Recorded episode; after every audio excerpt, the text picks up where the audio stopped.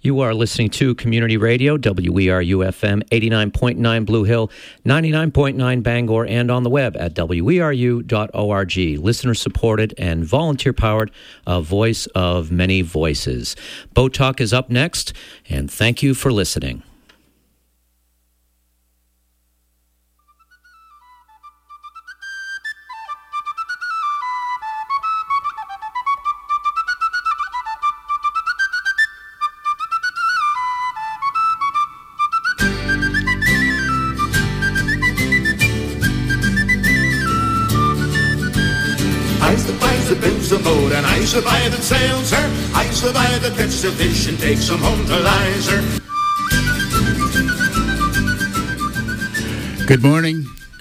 It's uh, second Tuesday of the month, 10 o'clock here at Community Radio WERU FM Blue Hill 89.9, 99.9 in Bangor, and all around the world at weru.org. It's time for Boat Talk. Boat Talk's a call in show for people contemplating things naval with your rusty anchors, Mike Joyce and Alan Sprague.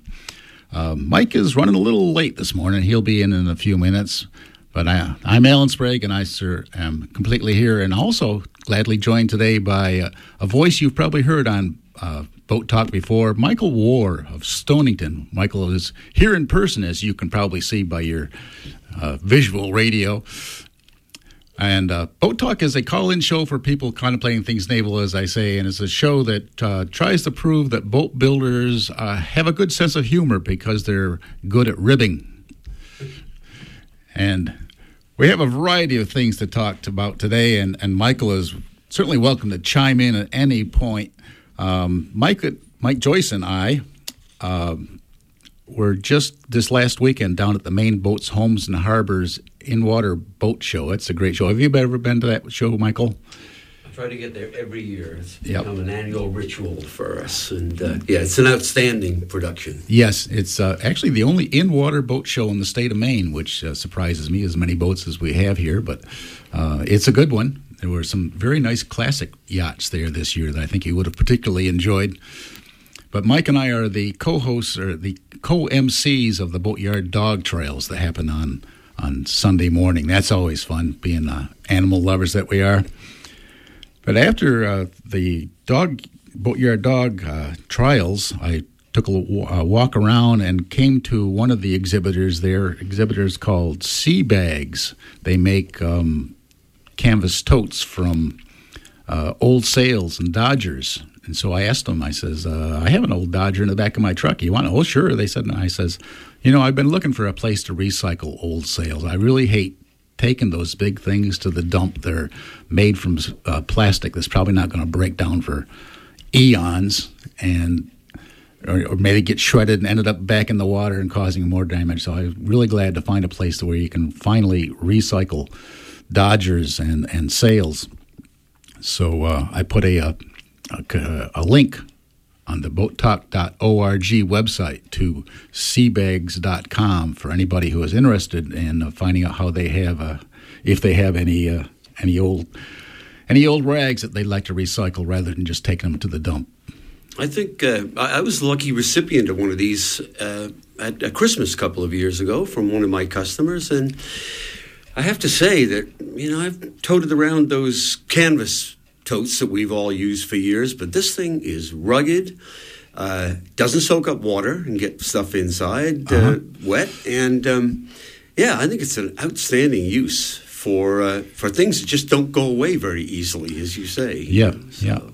And not only do they recycle this this material, they also support uh, sailing programs down in the Portland area for uh, getting kids out on the water. So I think they're a, definitely a worthwhile organization. That's seabags.com for anybody who is interested in, in uh, sailing green.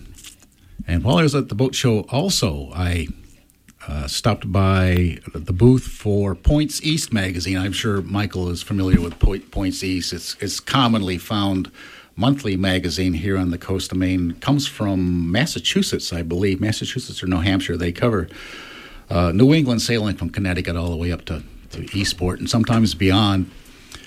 And while I was uh, pawing through the uh, this month's copy of uh, Points East magazine, I came across an article um, guest perspective. It's called from W.R. Cheney, and he talks about sailing on a 22 foot cat boat. And one comment, uh, he's while he was out sailing, uh, he had just purchased a whole bunch of uh, oysters from a friend of his named Adam, and I'll quote now. Adam and I closed the deal on 100 of his finest that afternoon, and he threw a pair of lobsters in just to make things all the sweeter. Penelope, that's the name of the boat. Penelope and I anchored in Minister's Cove, just around from Pulpit Harbor. You probably know where that is. I do. Yep.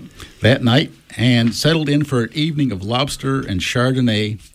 Good blues music came from the Blue Hill radio station WERU, and this is in quotes, the best radio station in the world. So there you go. It's a unsolicited uh, commentary from uh, from one sailor who is out there and also likes WERU, and we are in the midst of our fundraiser right now too.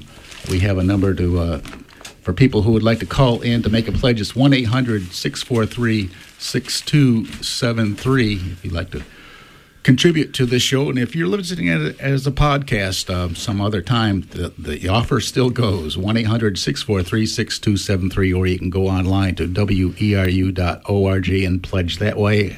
And Mike is here. You know, in terms of things you really can't be late for, your radio show would be one of them. okay. I'm hoping for a funeral in my case. I'm uh, I'm early this morning. I'm ramming down the road, and all of a sudden the tire goes flat, and I went, "Uh oh, Oh, no. not early anymore." and the spare was low, and the I had to bend the tire iron, but I got her, man, and uh, here we are. So. So you limped in, huh? Yes, I did. So, uh, like I say, can't be late for your own radio show, I- but here we are this morning. I thought that excuse was worn out years ago, didn't you? I was some happy to hear you were coming. Tell you the truth, I knew we'd be all right. So, but showed up anyway, and and uh, you know we will get uh, Marconi on the line in a little bit. But there's an uh, interview going on in the studio behind us here. They're Yep. tying up a phone line, and Yep. I guess you guys have discussed all that. Um, Right, right. We're going to Yeah. be we're going to be calling uh, uh, another fellow down in New Jersey, name of Josh Kohut, who is at Rutgers University. And uh, you missed last month's show where we were talking about Slocum gliders. I did, yeah. Yeah, but Josh is, uh, as part of Rutgers University, going to be sending a glider around the world. That's kind of cool. That's kind of cool. Yeah, imagine that. So Yeah. we'll be talking with him probably in about oh 10 minutes or so. Well, we got plenty to do, and uh, as you said, we were down to the uh, Maine Boat Homes and Harbors uh, big boat show this last weekend. And Sunday, boy, the sun was glistening, and just gleaming. The flags were The flapping. tops of my ears are sore right now. These headphones are not real good. It was beautiful. It was a beautiful day. it was a beautiful day. Yeah, Yeah, and some wet dogs, some happy people, and uh, got to talk to a bunch of interesting people while we were down there, and uh, made some new friends from Lunenburg, Nova Scotia, the Covey Island boat people, and uh, they were down there with Ben Ellison's boat. Yeah, I saw that. I said Gizmo. I said, "What? What? This is this is uh, the boat that's uh, made famous in Wooden Boat Magazine at the very end." Uh, Maine Boats, Homes and Harbors. You got to get your yeah, get your logos right. right, there, Whoops. buddy. And uh, yeah, slight slight uh, corporate difference there, but anyway, um, yeah. Ben Ellison writes the uh, Gun Colin with Gizmo. Uh, column in the back of Maine Boats, Homes and Harbors magazine, and I always thought he was running around in a little uh, center console boat, but no, he's got this nice. Uh, Yeah. it's a Duffy and Duffy finished off by the Covey Island Looks people. very comfortable. Oh, a very comfortable boat. And you talk about a fellow that's got some electronic gear in the cockpit there. Man, as you says, looks like the inside of an airplane It instead does. of a boat there with all the instrumentation. Yeah. So um, uh, talked with those fellows, and they are, interestingly enough, also have um, put together something called the Lunenburg uh, Shipyard Alliance, and they are in the uh, process right now of rebuilding the Blue Nose, the historic uh, Canadian schooner Blue Nose. Right. Yeah. For people who don't know the Blue Nose, like a little quick history. I guess it was back in probably the early 1800s. The Blue Nose One was a fishing boat, a fishing Uh, schooner. late 1800s, Late- actually. okay. Late 1800s. yeah. 1900s. 1900s. Okay. Yeah. 144 foot schooner. Yeah. Built by Smith and Rhuland, designed by William Roué. Really beautiful boat. Really outstanding. Yeah. And a fast boat. And in those days, fast was everything. Well, nowadays, fast is everything too. But back then, fast was really everything, and you didn't have a big motor. So So a, uh beautiful, fast sailing fishing boat was an asset. And they had a, uh, bunch of fishermen's races with the Gloucester people, and the uh, Blue Nose. You know, uh, took home the trophy, and, and the Canadians a lot of bragging rights for a long time. Now, this boat that they are rebuilding right now was built by the Oland Beer Company in uh, Nova Scotia. We got Schooner Beer down there with the, uh, uh, you know, Blue Nose is on the label, the Schooner Beer. Well, they built this in '63 as kind of a promotional prop. Using And- old barrel staves. Well, you know, and that is the reputation of the Novies and the Newfies that they don't use, uh, you know, really heavy duty, uh, long lived wood. They use what they have. That's what they have. Yeah, and they'll uh, we'll build with birch and maple and red oak and stuff and fir and uh, you know so this is probably the third or fourth anyway rebuild on the Blue Nose. They're getting ready to uh, launch it in a couple weeks there back in Lunenburg, and uh, we'll be talking to them at some point too. Well, she was planked with pine when they built the this this replica, which is the second, you know, not the original, which was lost off of Haiti Yep. years ago. But they planked her with pine when they built her at Smith and Rhulands, and uh, I don't think the I don't the think planking. meant to last a I don't really think the long time. planking is all the issue either. They've replaced almost all of the framing Oh, of the yeah, boat at one time or another, and, and nowadays um, it's going to be mostly Angelique. Which Which serious upgrade. doesn't grow in Nova Scotia, and, and again, uh, very uh, rot resistant tropical wood that theoretically will still be there in a hundred years, hard as a piece of cement, um, if things go right, you know. But what will be the mission of the boat is the other thing. Is an interesting uh, little question there about, uh, you know, it's one thing to have a boat, but what's it do? What do you do with it? Um, that's what the beer people figured out after they built the thing back in '63 and actually gave it to the province of Nova Scotia, who then figured out they didn't know how to maintain a big old schooner. So, It's a lot of work. yes, it is It's interesting. Uh, You ever worked with Angelique? I don't think I have Purple Heart.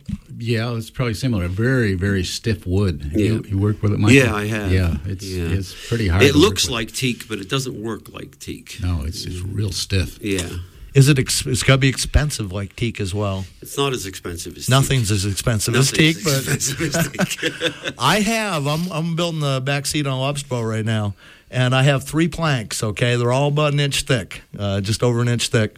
Um, they're eight, nine, and ten inches wide, and not one of them's more than uh, you know nine, nine to ten and a half feet. Okay, three three planks. Seven hundred and fifty-six dollars. Ah, yes. Thirty dollars a square foot for that beautiful teak there. Yeah. And then when you skin it down, you realize, oh, well, the grain's kind of crazy too. It's not, you know. You want to and you realize that you've got two hundred dollars worth of shavings on your shop My. God, am I nervous about cutting that stuff up? And the plan has changed since I ordered it, so I'm having to kind of, uh, you know, jive a little bit here. And am I a little nervous about cutting that stuff up? And oh, Oh, man, yeah. And and you save the tiniest scraps because you start to look at bungs. Well, I mean, they're a buck a piece. That's a good way to put at it. And again, not what you call local wood, but uh, you know, classic yacht joinery is, is what you do. So that's what we're doing. but you know, before you leave the Blue Nose, I just want to give all the uh, American schooner fans out there, uh, uh, you know, they should. They, they shouldn't be ashamed because the Blue Nose was 144 feet long, and the average American schooner, the, the boats that raced against her, like Elsie and the Gertrude L. Thebaud, were 100 footers. They were they were a lot smaller boats, and actually the Elsie did beat her once. But uh, y- yeah, when we tried building bigger boats, Angus Walters, the skipper of the Blue Nose, he found a reason not to race Yeah. and uh, it's all well documented. But The- it's a fine looking boat, and they have a fine tradition of great, great sailors and great schooners. Yeah, and that boat, uh, the Blue Nose, of course, is on their dime, so it's become a national icon. An icon, and yes. that is part of the problem of having it had be owned by the government and then rebuilt three or four times. It's an icon. You just can't kind of can't discard it. you now. can't discard it, and you got to keep it going. But again, it's a difficult icon to to own. As uh, you know, um, also in Lunenburg, there is the uh, Fisheries Museum of the Atlantic, and they have a schooner uh, tied to their dock full time there. I'm trying to think which one it is. Theresa Connor, maybe. I forget which one it is, but they're replacing the mast in it this spring when I was in Lunenburg delivering a boat. And uh, again, it does that boat no favors to sit tied to that museum dock. It's a pretty hard gig for the boat, really. Yeah. In some ways, better off fishing because people will fix stuff when, And you, you, know. get salt water thrown on it, which is the best thing. yeah, know? Yeah. I haven't been there for a while. It's one of my favorite places, It is a pretty spot. L- Lunenburg. Well, highly recommended, and we'll be talking to these Covey Island people uh, in the future. I can see it coming. Well, speaking of talking, I haven't mentioned yet that this is a call-in show, so I'll give out the phone number for anybody who would like to join the conversation. It's 1 866 625 9378. Run into, uh, been offshore a little bit, and every time we've been offshore in the Gulf of Maine, we've crossed a cruise ship this season. And uh, they're quite a sight out there, especially in the evening, because they're all lit up like a big old city coming at you. Don't they look like? Yeah, I've seen them down there. You there. know, too. uh, you talk about uh, lights out on the water at night. You see a cruise ship coming to you, boy. That's quite something. Yeah, you think about the amount of consumption that's going on just to keep all those lights lit for 24 hours. Well, mind you, I'm on this uh, 1750s rebuilt boat with no hot food, okay? And I'm looking over at the cruise ship and all those lights going, wow, that looks good. You have- I bet you could get a hot cup of tea somewhere on that boat. so, anyway, we, uh, oh, uh, particularly going back to Gloucester now, when we brought the. Uh, uh, boat down the uh, uh, story there, Lewis H. Story from Gloucester to MDI for recreating the voyage of Abraham Somes back in 1763. It took us 43 hours to come east against an east wind. And when we went back, we had an east wind blowing us uh, back to Gloucester, Massachusetts. Uh, and we made it in 31 hours, making as much as eight knots through the night there. Uh, that thing was, boy, that was one happy surfing boat. And uh, but we crossed a uh, fishing dragger and a uh, cruise ship all at all at sunset, all within a half a mile of each other, all going different courses there, and it was quite a little sight. And I think we certainly got our picture taken. But cruise ships are in the news here, and uh, it says that uh, cruise ship industry is on the rise in the state of Maine, and this year they're talking about forty-six million dollars in indirect spending. In I'm sorry, not indirect spending, in direct spending in the state of Maine, forty-six million bucks um, for the people who come to town, the people who have to take care of the boats, the people who uh, service everything and provision and and uh, all that, you know. So uh, cruise ships, you're seeing much more of them around, and, and it's an interesting way to see the. the It is uh, an interesting way, and, and in your uh, indirect spending category, probably a lot of these people, after seeing Maine for the first time on these cruise ships, will want to come back. That's part of the point is building those connections. Yes, it is, and uh, getting them on back onto a smaller boat maybe where they can experience Maine waters a little, you know, a little more intimately and, and realistically. Let's say because you come you come down to Bar Harbor and you see one of them cruise ships out in the harbor and it just out of scale Oh boy! with the lobster boats, let alone the little islands and, and all the other people run around. You know, some of those things just t- right out of scale. They are incredibly large, aren't Yeah. they? And they look kind of funny, top heavy there and everything, but you know. They do. I'm not sure I'd really like to be aboard one, to tell you the truth. Is this boat going to fall over? Is, Nice way to travel is I've uh, a lot of friends have gone lately, and, and you ask them, you take a, and I forget the different brands there, Carnival Cruise Line, and uh, I forget which one it is, but there's one of them where everybody. Princess, I think. Every, uh, but there's one cruise line where everybody goes, "Well, take them," uh, and the other guys. But uh, a lot of people that I've talked to have had great experiences on on cruises. So uh, we certainly wouldn't be putting it down here at Boat Talk. More people we run into at the Maine boat homes and harbor shows theirs was U.S. Harbors, usharbors.com. They're out of Rockland, Maine. They're local people. We're going to have to talk to them too.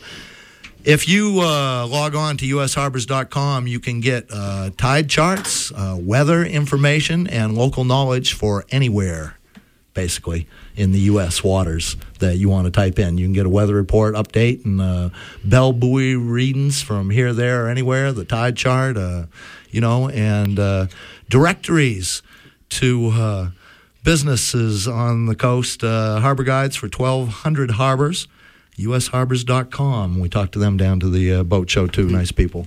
We hope to talk to later on. So, what else we got? I saw one more really cool thing here.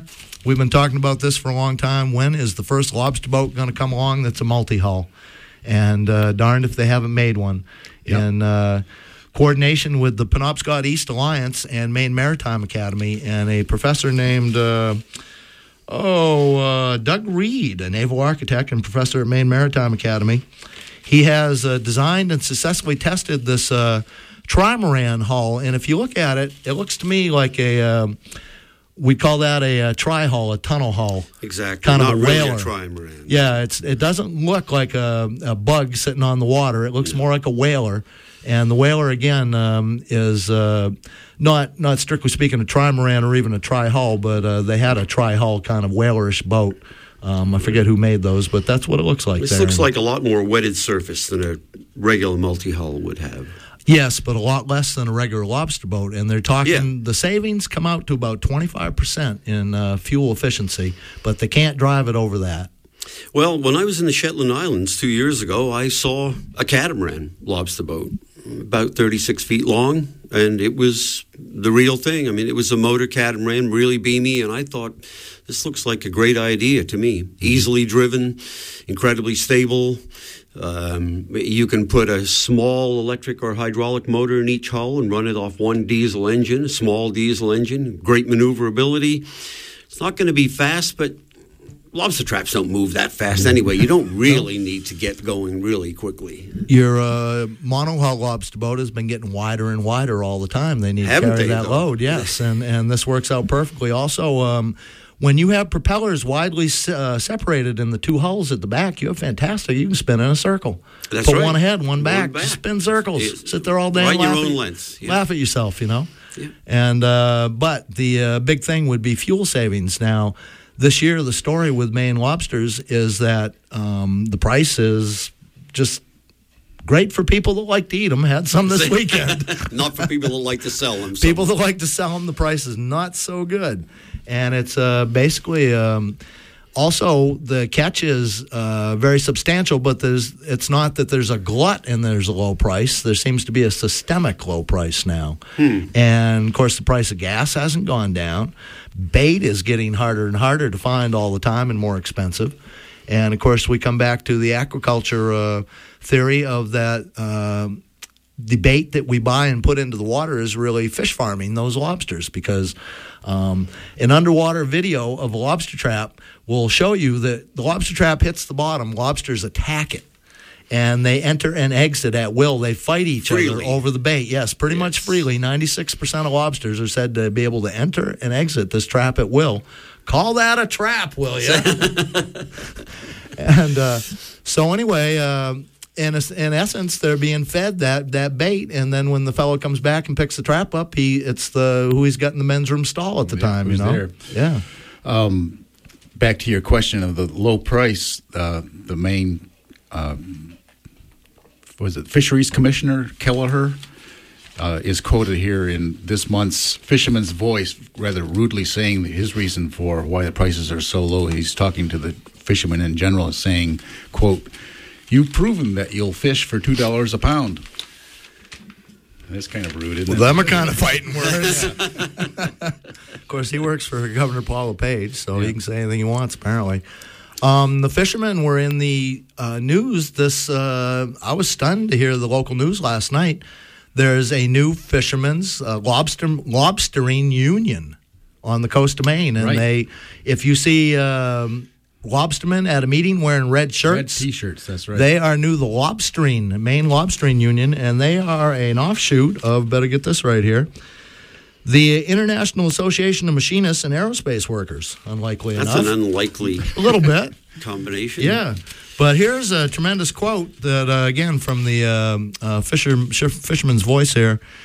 It says, uh, We have gotten used to coming in and throwing crates on the dock and putting the boat on the mooring and going home. It's time we get more involved, says Mike Desot, Secretary and Treasurer of the DELA. And uh, we should also mention that it says in the same article that the uh, MLA, the Maine Lobstermen's Association, they've been the uh, traditional Maine uh, uh, Lobstermen's uh, you know affinity group there.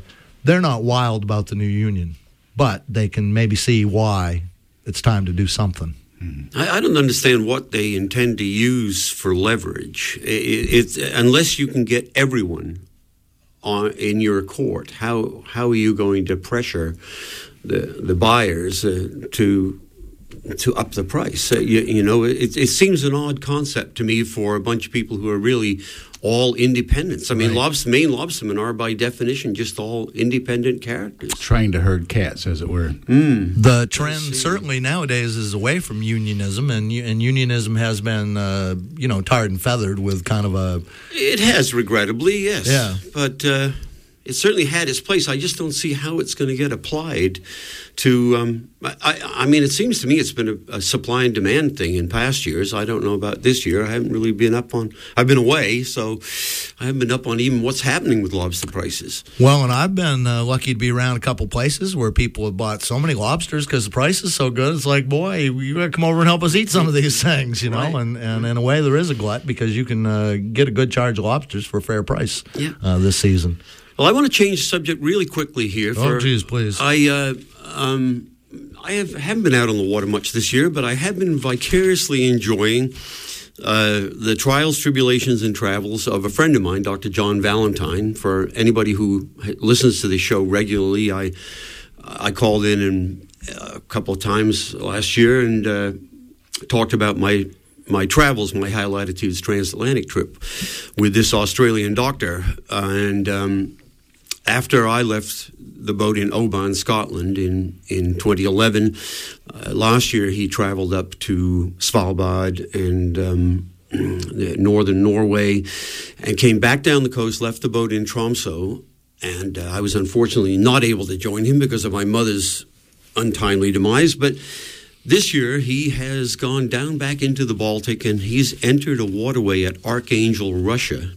And I believe he's the third yachtsman in history to ever make this trip. And he's on a 2,000 mile north to south saga through an interconnected waterway of rivers, lakes, canals, locks. Oh. Um, it, a lot of it's the Volga River, but he will come out. He's just approaching Ukraine now, and he will come out in the Black Sea and make his way across to Istanbul.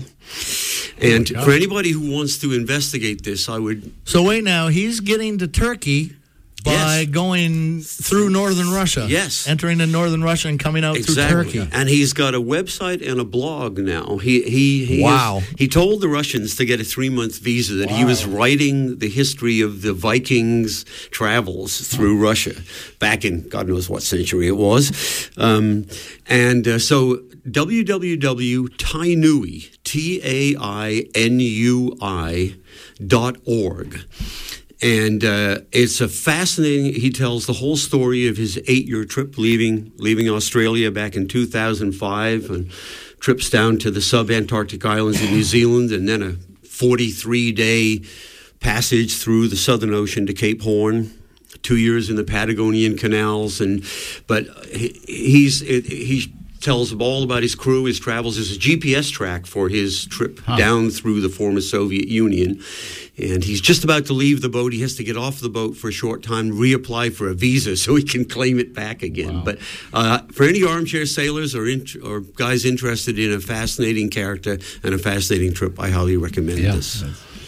My thoughts go right away to the difficulties of doing that and, and uh, provision, and let alone uh, fixing broken stuff on that route. You know, you're not a lot of yacht dealers on the Volga River, probably. You no. know, um, but then uh, I leap to it, and I think that uh, this must be a very remarkable man because it all comes down to to the captain, uh, the the sailor himself, to manage the people and and the expedition. He is um, a remarkable man. Yeah, the boat. I mean, any boat will do that, strictly speaking, but right. any person couldn't pull that off. No, and he has to. The the Russian law demanded that he have a fluent Russian speaker aboard. Oh boy! And he he charmed a, a, a lady named Maxine. I yeah, what a good idea. I believe she's Dutch. uh, last year, he met her in Norway and presented this whole idea to her before he'd even obtained the visa, and so she's done the trip with brought her boyfriend aboard too, huh. and uh, but she's done the trip all the way down with, with him and satisfied that legal requirement. This is more story fodder too. And, yes, exactly. Yeah. And, and believe me, there are lots of blogs. He calls her Little Miss Perfect.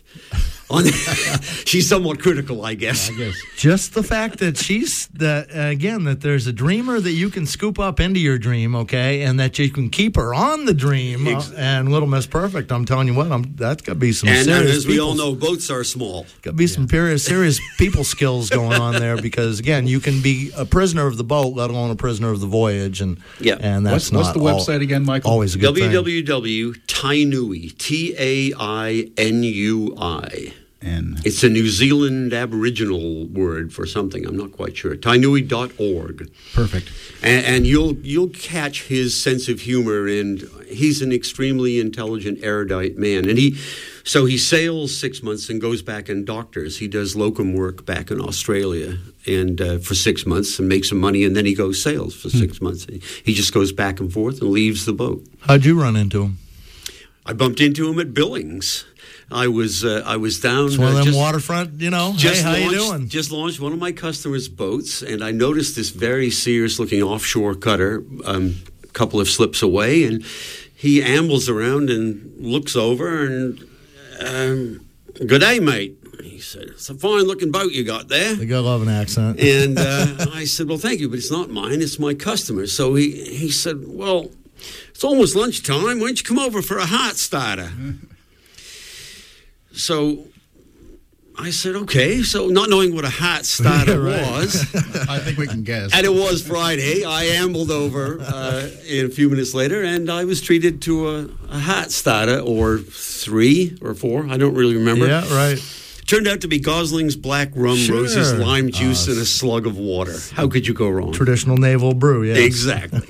so we became firm friends, and uh, I wanted to sail to Nova Scotia with him that year, but I was, uh, in island parlance, drove right up. Yeah. And uh, so I couldn't get away, and so he invited me for the following year, and that's how I that's how I got on board. Drove up to Baddeck, Nova Scotia, and got he and I took off, just the two of us. Now, I look at this radio station as a great people connector, this boat talk show, certainly, but, um, you know, a boat in general can be a great people connector. They or, are. as we say, it can be an insulator as well. It can. It can go either way that way, and, uh, you know. But it's a very interesting way to enter a place I've found in my travels. When you come to a town or a country, Oh, people, yes. you know, you get off an airplane, you're just herded off like a load of cattle, and Right. and that's it. You know, you just meld in with the crowd. But when you come somewhere on a boat, people look at you and talk to you, and it's different. It's a great feeling, actually. I really, really like that about long distance cruising. It's a wonderful way to approach a new culture, a new country, and new people. We got back to uh, Gloucester, Massachusetts on Lewis H. Story there, and we'd had a ripping trip. Nobody expected us for another day, basically, you know. And, and we're in the harbor uh, first thing in the morning uh, for lunchtime there, and everybody got a dead cell phone, and uh, we haven't got a dinghy, and uh, you know. Uh, so I'm thinking we're not going anywhere fast. And in, in truth, everybody's all made arrangements. There's a rent a car waiting, and we got to get off the boat in about two minutes, okay? and uh, so we go from from uh, that to ashore in a just uh, absolutely gaggle of, of tourists. You know, standing on the sidewalk with a gaggle of tourists surrounded by un- half packed sea bags. Going, where are we? What just Culture happened? shock, Who are these people? You know, it didn't feel uh, just yeah, it didn't feel right at all. I guess there were cameras there too, right, Mike? The uh, Lewis H. Story thing was uh, heavily photographed uh, while it was uh, down east in Maine here, and also at um, uh, Cape Ann Television, which is the local community uh, uh, television down there. I haven't Googled it yet, but I bet you can find some down there. The Gloucester Times covered this. It's a uh, this boat makes friends uh, and attracts uh, attention everywhere it goes. Um, don't know if I told this one yet on Boat Talk, but. We're headed, uh, you know, we out around uh, Frenchboro, Long Island there, and we're going to point her right pretty much for Cape Ann. We got the wind behind us. Yahoo! Let's uh, set her and go, you know. And uh, we're, you know, well outside of Isle au Haut, and here comes an offshore lobster boat. And those boys don't pay much attention to the yachts zipping by. Okay, they got business out there, and and we watch them there doing their traps, and all of a sudden they uh, seem to be coming our way at, at a pretty good clip. And uh, they come over by us and they pull up, and those three boys are standing, jumping up and down, mind you, waving at us, jumping up and down, waving at us, like we were the best float in the parade they've ever seen, you know, and and they've never seen a bald-headed Chebacco schooner from the 1750s cross over in front of them there. There aren't many around, are so they had to come look at old Lewis H. Story there, and again, she she engenders some uh, respect and affection there. They were so. wondering if they went through some sort of time zone. Yep. And uh, so the uh, other good thing, and we hope to get uh, Marconi on the phone uh, before too long here, but we got phone issues. We're Yeah. still told uh, we don't have an open line at the present have- time. The phones are tied up right now, so if Yeah, you're trying to call, that explains why we're not answering. There's We'll- business going on in the other studio here, just south of us. But anyway, um, yeah, she engenders a lot of uh, interest, and um, a very interesting thing that happened was that the Essex uh, Shipbuilding Museum, which owns the boat, uses it as a sailing ambassador, and They do not take paying passengers on the boat. The boat is not licensed and does not have a licensed captain that will take six people out for $10 a head, okay? If you want to go for a sail on the boat, it is for members of the museum. So what you do is you buy a $35 museum membership. Now you can go anytime you want. Okay, and in, in essence, they're selling thirty five dollar tickets to, to the boat there. The- so. yeah, makes sense. But they don't use it all that much, and and uh, I would think that frankly, there's a bunch of people who um, take care of her and sail her around, and you know they uh, and it sits on the mooring in Gloucester quite a bit. So the Essex people have been thinking we haven't used our boat enough. Now, while it was down here, there were probably, I believe, something like 350 school kids that went out on that boat in the week and a half, two weeks that it was here. And uh, the Essex people went, "Wow, where'd you get all them kids?" You know. and uh, the MDI people went, "Well, we just took them." And uh, again, that's not quite the real world either, with naval regulations being what they are and insurance and all that. But but the idea is that now the Essex people want to use their boat more and different, and the MDI people are looking, going, "We might like to have one of those." Yeah, Yeah. And of course, the way to get one would be you'd have to build it. to build one. Yes, and you'd have to get the kids to build it too. Um, That shouldn't be difficult in this part of the world. no, you wouldn't think. And the idea would be to assemble a, uh team of uh, very talented people and and uh, fight off everybody else that wanted to get involved and leave space for uh, volunteers that want to build the thing. Hopefully, right out in public in the middle of the road there. And, and uh, get the history all, all humming for, for the kids in particular. Yeah. So then that kid will show up on Boat Talk 20 years later and we'll ask him the question. We'll say, What happened to you when you was a kid? Messed you all up about boats. And they'll say, Geez, I built this old schooner when I was a kid and then we sailed around. I ain't been right ever since, you know. So that, And that's what you hope. So, yeah, Yeah. And the of like my story. and get the kids out of their devices. Uh, my friend uh, Dr. Bill Horner was sailing these kids around on Lewis H. Story. He'd uh, he'd say, "Now, which way is the wind coming from?" And the kids would look around like, "Well, no, there's no instrument at the top of the mast. There's no dial here. There's no instrument at all on on Lewis. So uh, you got to hold up your finger. You got to turn your cheek. Which way is the wind coming from?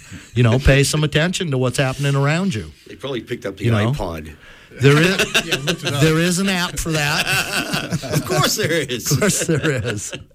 And if there wasn't, we'd invent one, and you know, that would be the way to go too. Apparently, so. Hey, we're doing boat talk this morning, and we're just shucking and jiving, kind of, and hanging out and chatting with ourselves because we got our phones tied up at the present time. There's a uh, MPBN uh, interview going on in the next studio here. We're told. So, So, have you guys ever tried kayaking? love the kayaks.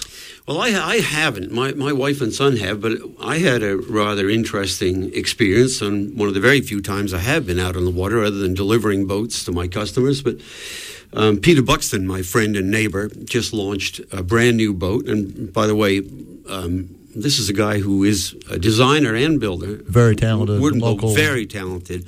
Deer Isle boat builder. Great eye, and he built a beautiful new 38 footer for um, for a previous customer. And uh, so she was down at Billings, um, just getting ready for her official sea trial. They were doing the the engine check, go through with one of Billings' employees, and I was down on board along with. Uh, um, a couple of other guys, a machinist and uh, and Pete's stepfather, and we were chatting, waiting for um, the mechanic to get done with the with the checklist. When I, we had the radio on in the background, I heard what I thought was a mayday. And I said, Pete, did, did that sound like a mayday to you? He said, You did. So we turned it up, and sure enough, it was a mayday from a kayaker or some kayakers just around the other side to the westward of Second Island, which is just around the backside of Billings. So the Coast Guard were on the radio. No one else. Of course, the fishermen all listen. They don't listen to 16. They listen to whatever channel they like to chat Nine and on. 13, not 88, 13, yeah, 68, yeah, yeah, whatever. yeah. So anyway, cut a long story short, we um, we left the dock and um, and we had a, an unauthorized sea trial. And I have to say, the boat was just outstanding. But what was very interesting is that a few minutes before the the wind had switched from the west to the east, the temperature dropped close to 20 degrees in a matter of minutes. Literally went down from 80 to about 60. And uh, we went out between Second and Andrews Island, and we saw a kayaker approaching Second, and there were five of them ashore in a cove. And then we got a call on the radio, and uh, the guy said we were turning away, the guy who given the mayday. So he was another mile to the west of Second Island. The chop had really come up. It was lumpy out there, and they one guy had swamped a kayak. He was a novice. Fortunately, the two guys that were with him were both seemed experienced. One of them was the team leader, and he was the only one with a radio. And um, they had him. They had the two kayaks rafted, and had him supported between them, and he was near hypothermic already. It was. It was a very interesting lesson. They've got him, but he's me. still in the water. He's still in. he- He's mostly out, but his legs are still dangling in, and he's soaked. Yep. He's only got a wetsuit on, and he's soaked. And um, you know, we were close by. It was a really interesting lesson to me. And I, I tell you, if I was to go anywhere in a kayak, anywhere, any distance away from shore, I'd have a handheld waterproof radio. That saved this guy's life. He wasn't far away from being a late kayaker, and. Um, and, and we got there in a hurry. We weren't that far away, a couple of miles in a pretty quick boat. Yeah. You know, and so interesting lesson. Yeah. We have uh, had kayakers on here before too, and I'll tell you, you maybe or, or have heard this. Uh, what a lot of the uh, the big power boaters call kayakers speed bumps. Yeah. kind of derisive, but they ought to be jealous because if you only had one boat, I think it would have to be a kayak. Mike is a big kayak. Yeah. He. Um, they'll literally go anywhere. You can cross an ocean and you can go into a shallowest puddle as well. And, um, you know, uh, there are stories in the uh, early, um, oh, 1000s or so of Eskimo people being uh, washed up on uh, Western Europe, uh, Northern Scotland beaches and stuff, and they'd be in their kayaks and still alive. And uh, sometimes they find the kayak, sometimes they find it with a live guy in it. And that guy had fished his way across. He'd get out, find a piece of ice, get out, you know, hang out. Right. Um, Well, as Michael's saying, when you're kayaking, it's uh, you got to be aware of where you are and what you're doing. Yeah. Some experience helps too. And the water's cold here. Yeah. It's not like down in Buzzards Bay or or Long Island Sound where it's seventy some odd degrees. It's damn cold here. Even in the even in the height of the summer, it's cold. It's about as nice as it gets right now, though. I've been noticing lately. Yeah. yeah.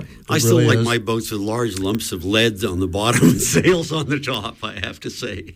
I got into a little discussion this uh, summer about life jackets with some people who had to take me for a short boat ride, and I did not yeah. come with a life jacket, and that become quite an issue. And I maintained that if I fell out, I was going to be so embarrassed I'd swim away anyway. So you know. um, but then it occurred to me that I hadn't fallen out of a boat for a long time, and in fact, did I still float? Because uh, you know I'm, I'm haven't swum as much as I have for uh, last few years. I don't like get water in my ear, so I'm you know. And again, when we're in the water, we're doing it wrong. But uh, yeah, I did jump in the lake and figure out that I did still float. But again, we got this kayaker. He's soaking wet. He's in the water. He's getting hypothermic. Just to get him out of the water is a big deal, let alone to get him up out of the water in, in some kind of kayak. That's almost impossible. To get him up over the rail of a boat is extraordinarily difficult. Uh, we were lucky. We had a bunch of fairly big, strong guys Yeah. aboard. Not easy yeah. at all. No. No holler. Did, no. Well, we did. We had the hauler, but that it wasn't really ready. Yeah. And I hate to say this too, but um, we demonstrated this with our Lewis H. Story trip. Um, we we brought the boat uh, down east against an east wind. No, they wouldn't do that in the old days. No, okay, no. we couldn't get that boat going barely three knots in the night, and if you'd fall off a little bit and and uh, or come up and stuff that into a wave, you'd be going nothing in a heartbeat. Okay, you'd be going from three point one knots to 0.6, 0.4, you know, and uh, they just stop uh, right up into the wave. So. In the old days, they would wait their chance. They would wait till the wind goes around, okay? But nowadays, we're on vacation. Okay, I've got off from Sunday till next Sunday, and I'm going. Kaya Tuesday is already spoken for. I don't care what the weather does. You're We're- going. Yeah, we're doing what we're doing Tuesday because it's on the schedule. Yeah. and you can't really do that so much anymore. You know, uh, you got the you got the a little balance there would be what I'd, I'd be suggestion. But with our luck, we don't even stop for blizzards in the wintertime. We ain't got time for that. Yeah. Well, that's uh, you're one of the delivery guys where you're sort of your choices aren't always your own to make. Nope. And uh, reminded again about um, uh, boat deliveries being a pretty specialist gig too. Uh, for a while there, they thought they would have some other people uh, just very eager to take Lewis H. Story back to Massachusetts, but everybody find everybody wants to do boat delivery until it's time to get on the boat and go, and then it's like, oh, I the wife's dog has to go to the doctor next Tuesday, and I think I got to drive, so I can't make it. That reminds You know? me. Of, uh, I had a uh, a uh, person who contacted Boat Talk by our boattalk.org contact form after you did your talk about the uh, Lewis H. Story trip and how uh, it was pretty cold and, and, and nasty, and it was the middle of the summer. And this person said that he thought it would be interesting for us to, on Boat Talk to sometime talk about um, the history of clothing on, on the water, especially cold weather clothing. And so uh, I think we'll we'll try to get that together. I'm calling that out and out for anybody else who would like to um, add any information. Go to the boattalk.org contact form and uh, give us any information we got. But I think it probably December or January would be a good time to do a show on uh, on that. We'll talk with the Maine Marine Maine Maritime Museum. Um, no, the Penobscot Marine Museum probably have some people there who are are good on. I can give you a cap- clothing. Capsule history. They were colder and wetter than we were. We are. You think they were colder, tougher then, huh? tougher as well. They worked harder. They were colder, wetter. Didn't have the old diesel uh, heater downstairs when they got off a watch either. I've heard a lot of stories about gnarly hands from some of these guys who have been out there for so long. Oh man, they they just lived a lot harder than we do. There's no no way around that, and uh, we should congratulate ourselves on that. Not not think that we're all kind of soft or anything. That's good for us, but um, yeah, I would think. Um, if you could have, uh, one of my favorite things to wonder is about Captain Cook showing up to uh, Tahiti, and it turns out that a sailor who had a nail was almost king of that island. Could have a wife, could have, you know, a nail was uh, just about the most valuable thing you could have in Tahiti. all right. What if you'd had a Ziploc bag or a Tupperware container to share with that woman, or, or, or like I said, a, a pair of uh, you know Grundens or, or uh, actual good foul weather gear, Oh, or yeah, a yeah. credit polar card. fleece. Okay, if you what if you had the only piece of polar fleece in the world? You could be king now, couldn't you? You could. basically. And again, we live a lot easier and better So in we a should lot talk of ways. with with, with uh, some uh, offshore, like Columbia or someplace, some company like that, about what Yeah. they're what they're doing now. There's lots of room for. Uh, It's interesting. It has changed even in my lifetime. I mean, when I yeah. started offshore sailing, it was about oiled wool sweaters. Yeah, lots of and, socks. Uh, and s- you know, and woolen. So- well, wool is good because even if it soaks up water, it still does keep you warm. It's it doesn't really soak it up that Mm-hmm. that well. But but then you know the hot setup for long underwear was like duofold silk and and cotton. Now everybody's into polypropylene, which I'm not convinced. I took it on my cold weather trip. I'm not convinced is what you want. You're not worried about wicking moisture away from your your body sitting still in a boat. It's not like you know these guys are worried about it when Good they're point. skiing or Yeah. exerting themselves and you're actually sweating. Mm-hmm. When you're sitting still in a boat Being surrounded cold. by icebergs, you're not sweating. Yeah.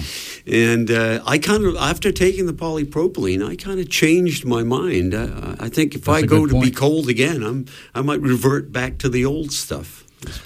Well, you you uh, people with your English tradition of uh, being in the in the impossibly thick wool sweater with just big drops of water glisten, you know, hanging everywhere, dripping. Basically, you know, Yeah. you see the picture there. Yeah. Now, listen, you guys were talking about the Wyoming last time, and uh, I, I was I got to talking to my wife after that phone call, and I went and did a little research, and uh, uh, this is about Maine boat builders. So the Wyoming was 329 foot long, six masted schooner. They laid the keel in April, I think it was 1902, but in April, and they launched that vessel rigged in December. Now, Wow. Th- think about It's this. less than a year. Yeah. This is you, you- you're talking about a vessel that has six masts, six topmasts, six booms, not counting the jib boom, seven, six gaffs. It has 700 feet of railing that runs above the bulwarks that is all supported by turnings about every two feet. It's got hatches. It's got a huge bowsprit, jib boom. I mean, this is an astonishing accomplishment. Hundreds Something- hundreds of thousands of hours of labor. I, it must. I Have to be. Wouldn't you love to have been able to see this in action? I mean, they must have been Crawling. God knows how many people guys, were, yes. people were crawling all over this thing. In April to December launching, Mm-hmm. floating, all caulked, and the planking is four inch thick. Longleaf yellow pine. This isn't something where you say, Mike, pick up the other end of this plank Right. and help me hang it up here. That's not happening. Hmm. You, you, you know, it's an astonishing feat, I think. It Well, I was talking about this a little with Covey Island people who are rebuilding the Blue Nose right now, and um, the uh, fact is that in uh, Nova Scotia, when they were building the boat, that uh, timber from the boat pretty much come from Nova Scotia. Right. When they're in Waldoboro and building Wyoming or something, most of that timber come from far to the south of here. Yeah, and came they up from the. Carolinas. Yeah, they would take uh, patterns into the woods in the Carolina and Georgias, and they would waste out most of the wood in the forest and bring out um, hewn frames out of out of the woods there, and uh, you know, and then ship those back. So partly, lot, some of that labor has already been pre-done off a site, which is the key to efficiency, as you know. Yeah, yeah, yeah. and the rigging as well, same way. Still an amazing. They worked harder than we do, I mean, man. this is a boat planked inside and out. You got to remember. Yeah. It's got a three-inch ceiling inside all those frames, as well as the four-inch planking outside. Yeah, and they had steam, they had some power, but they didn't have the power tools and the advantages we have. we've no, got. Not nothing hydraulics, Like that. no, oh no. my God, ain't we spoiled? But again, uh, you know, um, you think we'd be better at it too. Well, we're coming up. We're uh, forty-five odd minutes into boat talk here, and it kind of looks like we may not get a phone line this morning. Does that seem I'm possible? afraid that's going to happen. Uh, it looks like uh, they're still Doesn't seem to be busily- much action in the wheelhouse behind us here, and No, no abuse for us. this people in the other studio south of us here are still chatting. So. Well- and we regret not having Marconi on the phone this morning. I was going to talk to him about his uh, Yeah. He's written a uh, three volume uh, history of uh, basically um, the Union uh, settlement and development of the Union River drainage, and it's called King Pine, Queen Spruce, and Jack Tar. and the uh, three volumes uh, basically, uh, you know, run through the um, settlement of the place starting again like Abraham Somes right after the French and Indian War is when it became safe to come down here. So uh, before 1761, 1763, there was hardly anybody here, but afterwards it opened up and people started coming. And um, so our friend Abraham Somes, being a barrel maker back in um, uh, Massachusetts, had made a couple of trips already down here, and he had spied the land. He'd hung out with the Indians. He drank rum with them. He'd even uh, got a uh, he thought a deed to Greening's Island. Although his buddy also got a deed, and his buddy's deed was on birch bark. His was just like, yeah, okay, you know. and his buddy spent half as much rum as he did too, and got and got birch bark. But anyway, um, not that it mattered, but. Um, Didn't have a Abra- Abraham um, did his reconnaissance, came back to this place a couple of times, and then when he brought his wife, the four daughters, and the two cows. Um, and what I wanted to ask uh, Marconi was, um, you're sailing up to, to Mount Desert on the deck of uh, that old uh, boat, Lewis H. Story there, and you look at the rocky little mountains covered with spruce trees right down to the water, and you go, what was he thinking? Was he going to take the wife, the girls, and the cows to? Okay. But in fact, he had spotted a grove of oak trees at the top of Somes Sound and a pond that drained into the sound, water power, oak trees. He's a barrel maker. There, he's in business. He's ready to go. The cows will poop, the garden will come, you know, and the girls hopefully will find husbands as more people come along. And uh, there you have basically the history of, uh, uh, you know, the settlement right there. I But- can't imagine that trip with two cows. I imagine the chances of cows getting seasick are pretty good. I was thinking about that as, uh, you know, uh, you'd have to, uh, I think, 'em lash them, lash 'em fore and aft. Uh, in, in the Azores, you know, which that archipelago is split into three groups that are about 100 miles apart, each group, and and they ha- have a series of uh, sort of 30 foot open trading boats they use with little one lunger diesels, and I saw cows transported on those back and forth Well, between yes, yeah. islands. And uh, in fact, I saw one, not a cow, a bull actually, get picked up rather unceremoniously by a sling out of the boat, set on the dock, and then he decided it was time to free the bull. And uh, he created quite a bit of consternation for a while. But It's called losing your steering. yeah, yeah, yeah. Well, there's the uh, great line in the Stan Rogers song about the wreckers there, and they've uh, come upon the wreck of the boat, and the one fellow says, "What are you doing with a cow on a dory in such seas?" And he says, "Well, I fancy sweet cream in my tea, son." A great. I am a great Stan Rogers fan. Yeah. Actually, I saw Stan several times live, and uh, great. He was a great man, and his brother is a great singer too. In fact, he had a great song about the Blue Nose. Yes. Yeah. Her picture on a dime Yeah. is one of the lines. Yep, Yeah. I've uh, uh, yeah, I've heard an old uh, song down on Fisherman's, Fisherman's Wharf. Wharf. Fisherman's? Wharf. That's the name. downtown Halifax. Yep. Yes, sir. From Fogarty's Cove, Yep. the first album. Yep. Yeah. And Stan, of course, was a uh, singer of heroic ballads who uh, died tragically in an Air Canada uh, cockpit fire. It's right. Um, and uh, they were on the ground in Cleveland. Yeah. He was in first class. He had an easy out, and he tried to help people. He tried to help people. and he died. 23 people, including Stan, died. I remember Yeah. the day I heard the news. I was listening to WBUR out of out of Boston. We were listening to their morning show at the old boatyard. We used to rent, a bunch of us, and I remember being moved to tears. Actually, I'd seen the guy. He was an incredibly moving singer, a Yeah. really dramatic guy, really an outstanding character. Imagine spending your whole life singing brave songs, though, and then And then you get your then you way. get your moment, and like I say, uh, don't survive. He didn't it. make it. I wonder what he would have. And the question is, with our friend Magnus Johnson, who who uh, passed on here, the ERU um, uh, volunteer uh, disc jockey. Talk show fella and, and just artist. Uh, Magnus's art was trippy, okay. And so the question is, Magnus having passed on, what would he? What kind of art would that turn into? Okay, what kind of song could could stand right about that? Uh, and talked to Magnus's wife. She says, "Well, you're presuming he'd come back as an artist." I went, "Oh, good one." So, boat talk. We about talked our way through it, doing nothing here that I we were supposed to this morning. last item, which is actually sort of fits into the non-news category, except it's official now. The uh, Gulf of Maine Research Institute has uh, come out and said that the Gulf of Maine is really getting warmer. But what's interesting about this article? Um, it's in Fisherman's this month's Fisherman's Voice. Uh, Kathy Mills from the Gulf of Maine Research Institute says that the rate of warming has increased dramatically. It's uh, they did a uh, a study of the rate over the last 90 years and a study of the rate over the last nine years. And the last, last nine years, it's going up 10 times faster than it has previously. And this is altering. I, I was. You read? The puffins are having a problem because the fish they were catching for food have left because of the water temperature, and what they're bringing home now is too big for the chicks to to digest. To, to eat, so the chicks are dying off at, at a prodigious rate, and this is causing the loss of puffin colonies. I know a lot of people saying that they're finding emaciated puffins just yeah, floating in and the that's what's happening. We have to remember the ecological web. Uh, I was just reading something they were talking about the decline of the uh, cod fishery. And again, when uh, Abraham Somes came uh, in 1763, lumber and cod were the two uh, things of trade. Lumber is not always valuable, but cod always was. Yeah. Okay, so the cod fell off. Uh, you know, even before the Civil War. There. Well.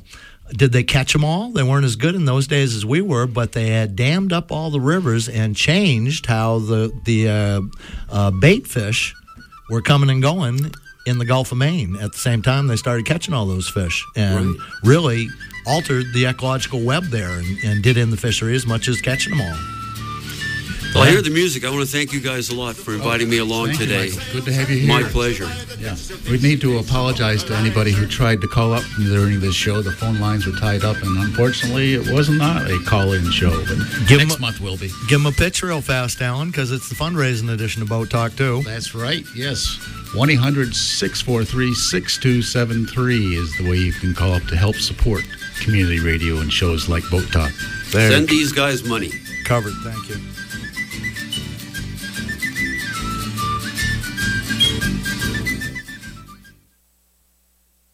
Support for Boat Talk. Made